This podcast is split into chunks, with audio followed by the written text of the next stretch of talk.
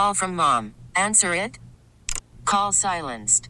Instacart knows nothing gets between you and the game. That's why they make ordering from your couch easy. Stock up today and get all your groceries for the week delivered in as fast as 30 minutes without missing a minute of the game. You have 47 new voicemails. Download the app to get free delivery on your first three orders while supplies last. Minimum $10 per order. Additional terms apply. We really need new phones. T-Mobile will cover the cost of four amazing new iPhone 15s, and each line is only $25 a month. New iPhone 15s? It's better over here. Only at T-Mobile, get four iPhone 15s on us and four lines for $25 per line per month with eligible trade-in when you switch. Minimum of 4 lines for $25 per line per month with autopay discount using debit or bank account. $5 more per line without autopay, plus taxes and fees. Phone fee at 24 monthly bill credits for well qualified customers. Contact us before canceling account to continue bill credits or credit stop and balance on required finance agreement due. $35 per line connection charge applies. See T-Mobile.com. The Federal Reserve and its policies have had a significant impact on financial markets, right now even more than ever. So what will the Fed do next, and how to play their move? I'm Andy Gersher, and this is Gains.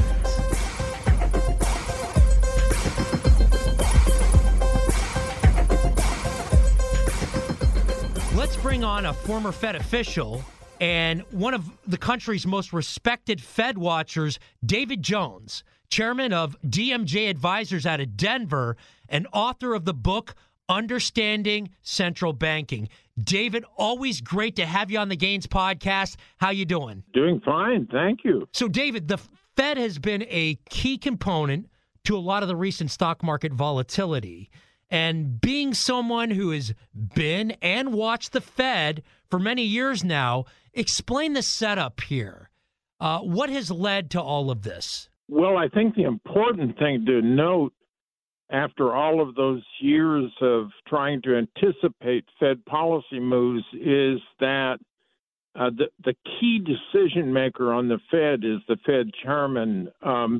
Sometimes other Fed officials, including some of the 12 district bank presidents, perhaps make the loudest speeches, but one always has to fall back on the reality that when it comes down to the key policy decision that every one of those 8 scheduled Federal Reserve meetings each year, it's the Fed chairman, in this case, Jay Powell, who makes the key decision and will have a profound effect on how the market behaves over the next 6 to 12 months. We were seeing a ton of inflation, and I think it's important for people to realize that runaway inflation is worse than any recession you could even think of. So explain why the Fed has gotten so aggressive here and why they're willing to even potentially throw the economy in a bit of a recession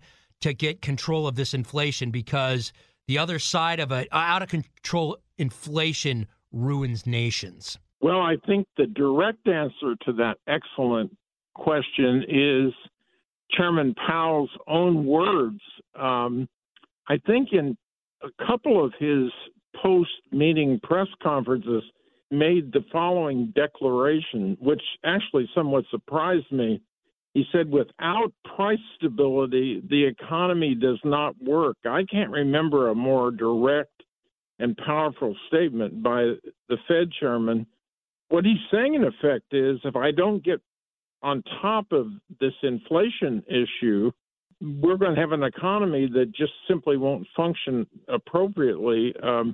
That's just about the strongest statement I've ever heard a Fed chairman make about inflation. And remember, Fed Chairman Powell was very slow to recognize the kind of inflation we're seeing. He kept thinking it was transitory. Calling it that for months, and really, I think, totally shocked by the fact that we're in the vicinity of 8% on the consumer price index. Now, I see estimates now that even October's consumer price index is going to stay in that vicinity, up 8% on a year-over-year basis. I think the Fed chairman was shocked by this and finally came to the realization that unless the Fed fights that inflation and keeps at it until the job is done. That's a very important point.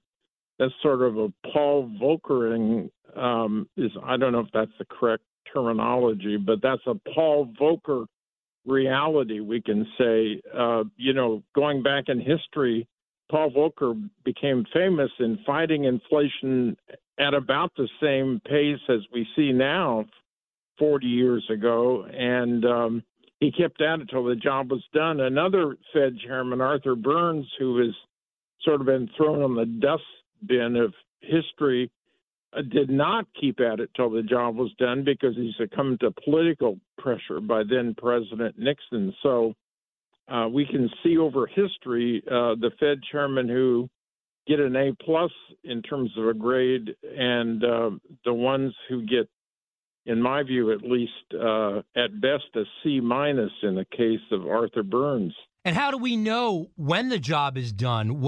Because, again, the Fed moves. It takes some time as well. So kind of explain that time that it takes for policy to actually take hold, and how do you know when it is done? Well, first of all, there's historically a lag in Fed policy of maybe as much as 12 months between the time when the Fed changes policy and the economy is affected.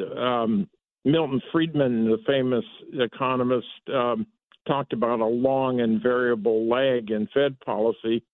The direct answer to your excellent question is we don't know exactly in the current circumstances what that time frame is. I think it may be shorter in this high-tech world of finance in which communications are instant and the markets respond immediately to even a hint that the Fed may be changing policy. But the reality is we don't know. We also don't know exactly what that terminal rate is that the Fed will have to get to in order to slow the economy enough to bring inflation down. I think it may be up in the 5-6% territory. I've been thinking about it based on anticipating your call, and that's going to mean that the Fed has to keep at it till the job is done with several more tightening moves, and then they have to keep the target federal funds rate at that terminal level of, let's say, 5-6%. Maybe for another 12 months. So we're probably talking about all of next year in which rates are going to move up early in the year and then stay high for the rest of the year. I think the stock and bond markets are hoping for something much better than that, maybe something like a pivot or a pause by the Fed. But in my view, that hope springs eternal, and the markets aren't simply going to get what they want in terms of the Fed giving up this fight against inflation. We've seen several times over the last couple months investors being convinced that the Fed is close to being done, and you would see markets rally only to later peter out when the realization that the Fed's going to see this through. Well, you're leading to something extremely important. We just have never seen a market as fundamentally overvalued, a stock market as fundamentally overvalued, particularly in the technology sector, as our market was following a decade of free money coming out of the great credit crisis of 2007 to 2009, and continuing until the pandemic. We basically saw credit as cheap as it ever was. We saw interest rates close to zero. And just imagine a young stock trader who spent his entire career with basically free credit and the ability to make money by, throwing a dart at a board, basically. And that group, I think, have become indignant. They say the Fed simply has to pivot toward easier money soon. We just can't take this. Well, the answer is, if you look back historically, we go through many periods in which the markets are overvalued because the Fed has maintained easy money, and then suddenly when the Fed has to tighten to fight inflation, the stock market goes down. And I just think that many in the stock market could not believe that the Fed was going to stick with it in this case. And we have to admit that Chairman Powell was slow on the trigger, once again, thinking initially inflation was transitory when, in fact, it's persistent and threatens to become built into the economy. As you mentioned, the Fed's going to be at this for a while now. We're going to talk markets reaction, maybe how to play this when we get back from a quick break. But hey, be sure to subscribe, follow, leave us a 5-star review on Apple Podcasts. If that's an option for you, I've been told that's podcast gold. Thanks in advance for the solid there. And as always, subscribe and turn on those notifications so you know when a new Gains episode drops. We drop Gains episodes on Wednesday mornings. We'll be right back with David Jones after the break. Call from mom. Answer it. Call silenced. Instacart knows nothing gets between you and the game. That's why they make ordering from your couch easy. Stock up today and get all your groceries for the week delivered in as fast as 30 minutes without missing a minute of the game. You have 47 new voicemails. Download the app to get free delivery on your first 3 orders while supplies last. Minimum $10 per order. Additional terms apply. All right, back with David Jones, chairman of DMJ Advisors out of Denver, author of the book Understanding Central Banking. David, you were, as we were heading into break, kind of indicating that the Fed's going to be at this for a while and have to continue to keep rates elevated. Just wanted to see how this all plays out for investors.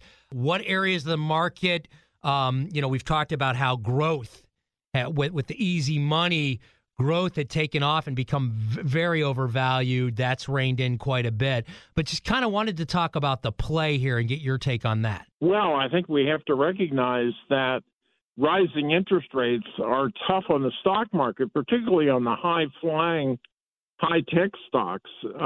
We do still have a technological revolution, which is profound for our economy and will persist, but I think we have to recognize when you're valuing tech stocks looking ahead that the present discounted value of those stocks depends on interest rates. And when interest rates are going up, that present discounted value of tech stocks, among other stocks, is going down. And we just have to readjust that reality in terms of anticipating where things are headed.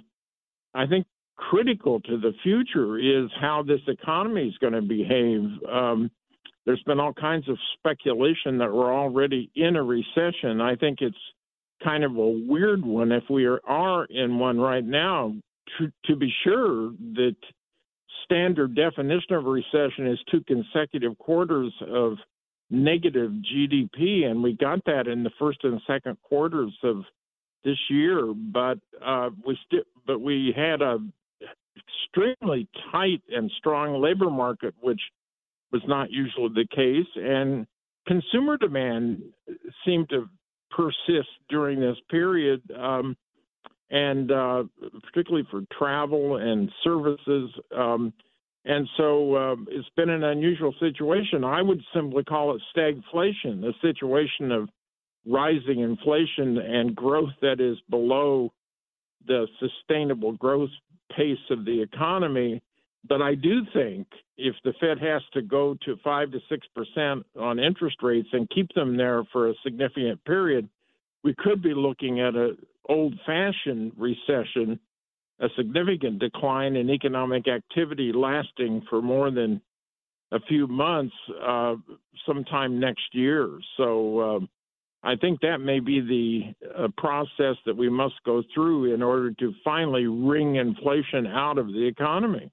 In these situations, where do investors get cover? I mean, we obviously know that high growth is probably not the sweet spot in these kind of situations. Are there sectors? I mean, we often hear about healthcare, energy. Are there areas of the market that you can get some kind of cover? Well, you just named 2 of them, and And you can find defensive stocks in areas like you just mentioned.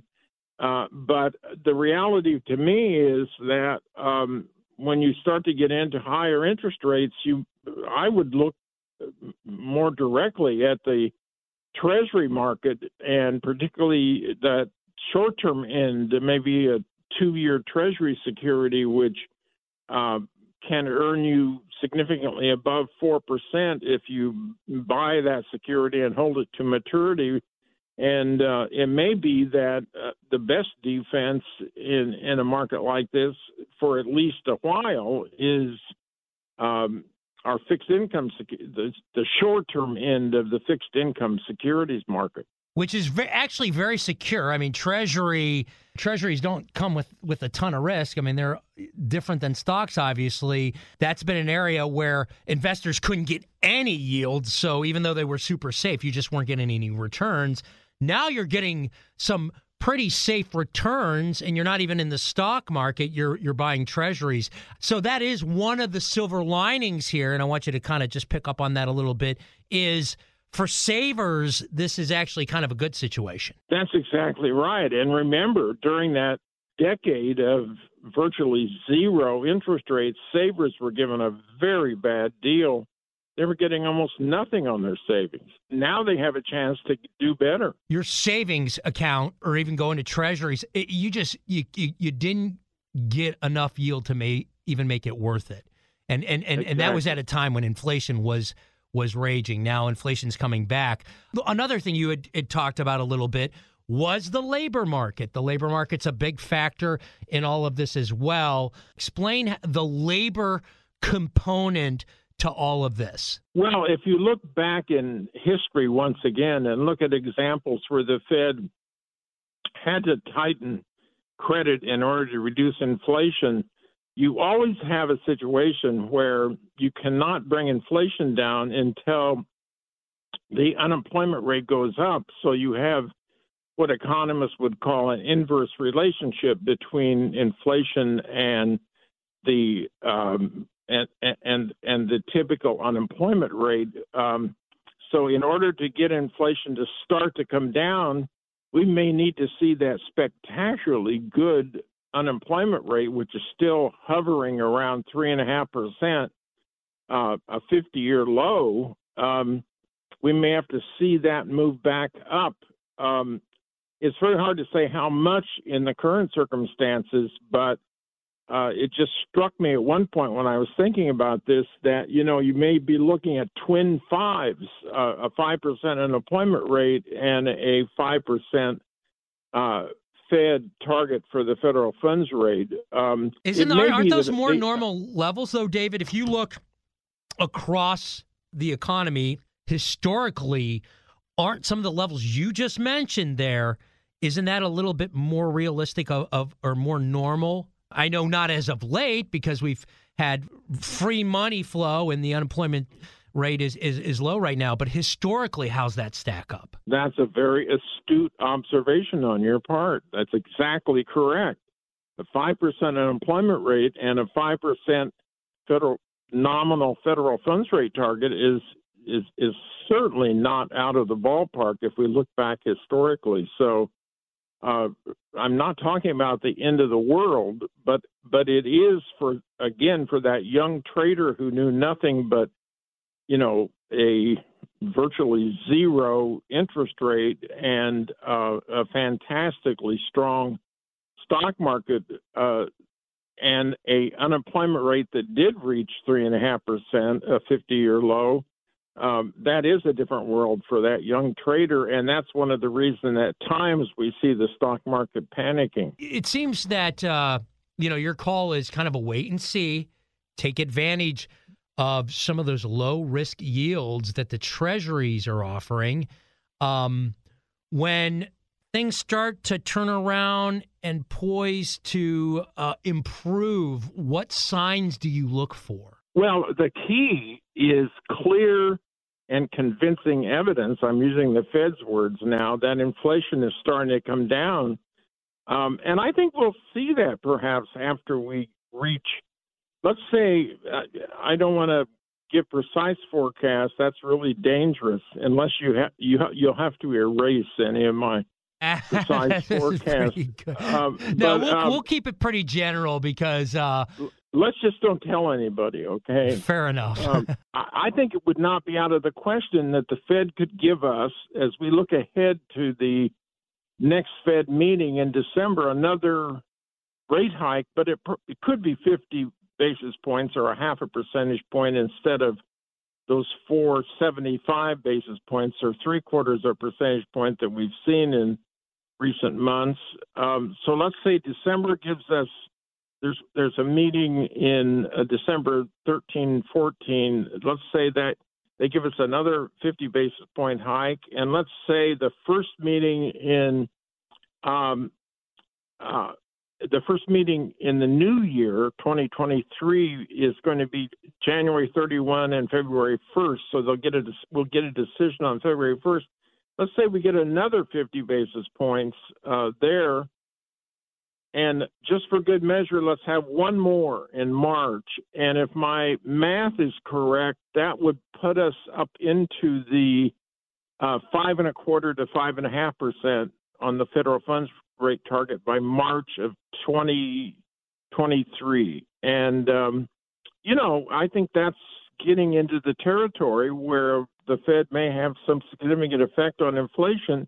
And we may be able to sit at that level, which, as you noted very correctly, is not completely out of the ballpark. If we look back historically, we may have to sit there for as much as the rest of next year.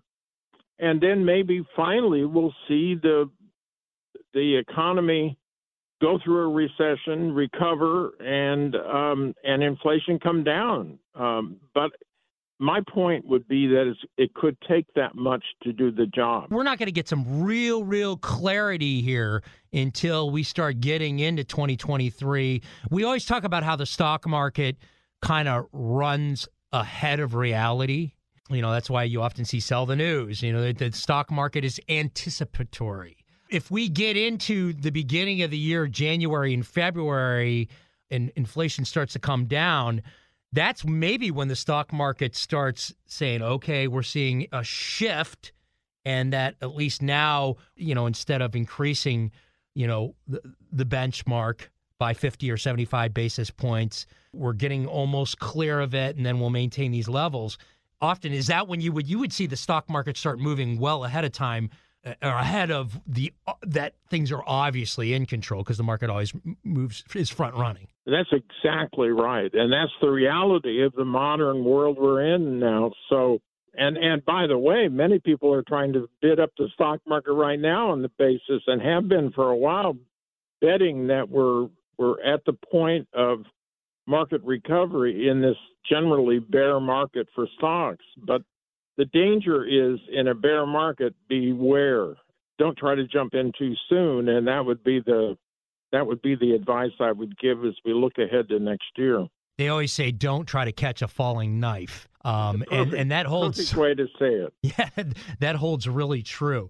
You know, it still may be a while before we work through this. Now, as we wrap up today's Gains podcast, David, what's the takeaway? Well, the takeaway I would have is that while Chairman Powell has had a rocky road in not recognizing inflation when it was here in full bloom and calling it transitory, I think he's made some recovery in the process. And, while I would not rate him at the top among Fed chairmen, as a matter of fact, just for this show, I've done a new rating, and I'm writing a new book anyway, on Fed chairman, and Jerome Powell comes in fifth among the 8 Fed chairmen since the Treasury Fed Accord of 1951. That goes back quite a ways.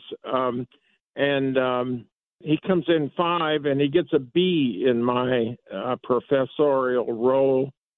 He gets an 85. Paul Volcker gets a 99. I was going to say, please tell me Paul Volcker's your top pick. A+, nice. 99. I have to tell a story quickly. I knew Paul Volcker, had met him and knew him casually is the best way to say it.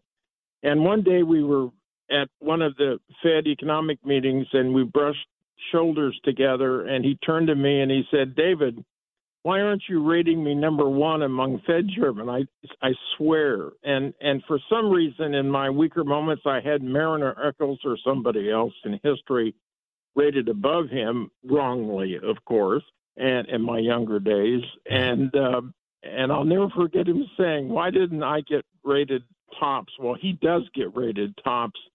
He's the one that stuck at it, brought inflation down, and so he gets the A+. Alan Greenspan gets a 93 or an A, the longest-serving Fed chairman.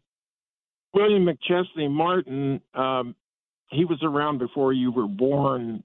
He gets a 91 or an A-, and Ben Bernanke gets an 88 or a B+, and then we get Jerome Powell with an 85 or a solid B. We were both very critical of the Fed chair over the last year when he kept saying it was transitory, and we didn't, either one of us agreed. And, you know, all indication was he was off. We talked about the lack of credibility at the Fed at the time. I will give him credit and say that he has restored some of that credibility in being aggressive here when he really needed to. That's a perfect note to make as we come to an end of this valued conversation. Your questions were excellent, and hopefully we provided some answers. Big thanks to David Jones, chairman of DMJ Advisors out of Denver, author of the book Understanding Central Banking. And be sure to subscribe, follow, and leave us a 5-star review on Apple Podcasts. I've been told that's podcast gold. And as always, subscribe and turn on those notifications so you know when a new Gains episode drops. We are back on Wednesday, and I look forward to seeing you then. A News Radio WBBM podcast powered by Odyssey. We really need new phones. T-Mobile will cover the cost of 4 amazing new iPhone 15s, and each line is only $25 a month. New iPhone 15s? It's better over here. Only at T-Mobile, get 4 iPhone 15s on us and 4 lines for $25 per line per month with eligible trade-in when you switch. Minimum of 4 lines for $25 per line per month with autopay discount using debit or bank account. $5 more per line without autopay, plus taxes and fees. Phone fee at 24 monthly bill credits for well-qualified customers. Contact us before canceling account to continue bill credits or credit stop and balance on required finance agreement due. $35 per line connection charge applies. See T-Mobile.com. Spring is a time of renewal, so why not refresh your home with a little help from Blinds.com? We make getting custom window treatments a minor project with major impact. Choose from premium blinds, shades, and shutters. We even have options for your patio, too. Blinds.com invented a better way to shop for custom window treatments. There's no pushy salespeople in your home or inflated showroom prices. Our design experts can help you find the perfect window treatments on your schedule. We'll even send free samples directly to you. Plus, we can handle the measuring and installation for you. Unlimited window treatments installed for just one low cost. And with Blinds.com, you'll always get transparent pricing. No hidden fees. Our free shipping and 100% satisfaction guarantee can put the spring back into your step. And into your home, too. Shop Blinds.com right now and save up to 45%. Up to 45% off for a limited time at Blinds.com. Blinds.com. Rules and restrictions may apply. Spring is a time of renewal, so why not refresh your home with a little help from Blinds.com? We make getting custom window treatments a minor project with major impact. Choose from premium blinds, shades, and shutters. We even have options for your patio, too. Blinds.com invented a better way to shop for custom window treatments. There's no pushy salespeople in your home or inflated showroom prices. Our design experts can help you find the perfect window treatments on your schedule. We'll even send free samples directly to you. Plus, we can handle the measuring and installation for you. Unlimited window treatments installed for just one low cost. And with Blinds.com, you'll always get transparent pricing. No hidden fees. Our free shipping and 100% satisfaction guarantee can put the spring back into your step. And into your home, too. Shop Blinds.com right now and save up to 45%. Up to 45% off for a limited time at Blinds.com. Blinds.com. Rules and restrictions may apply.